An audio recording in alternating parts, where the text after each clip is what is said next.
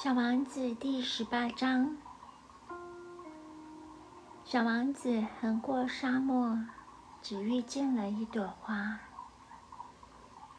一朵除了三片花瓣外，什么东西也没有的花。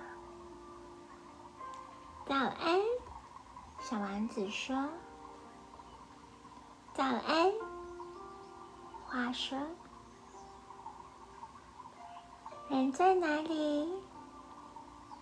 小王子有礼貌地问。那朵花曾经有一天看见过一对骆驼对商经过。他说：“人吗？我相信他们存在的，有六个或七个，好多年前。”我看见过他们，但是没有人知道在哪里可以找到他们。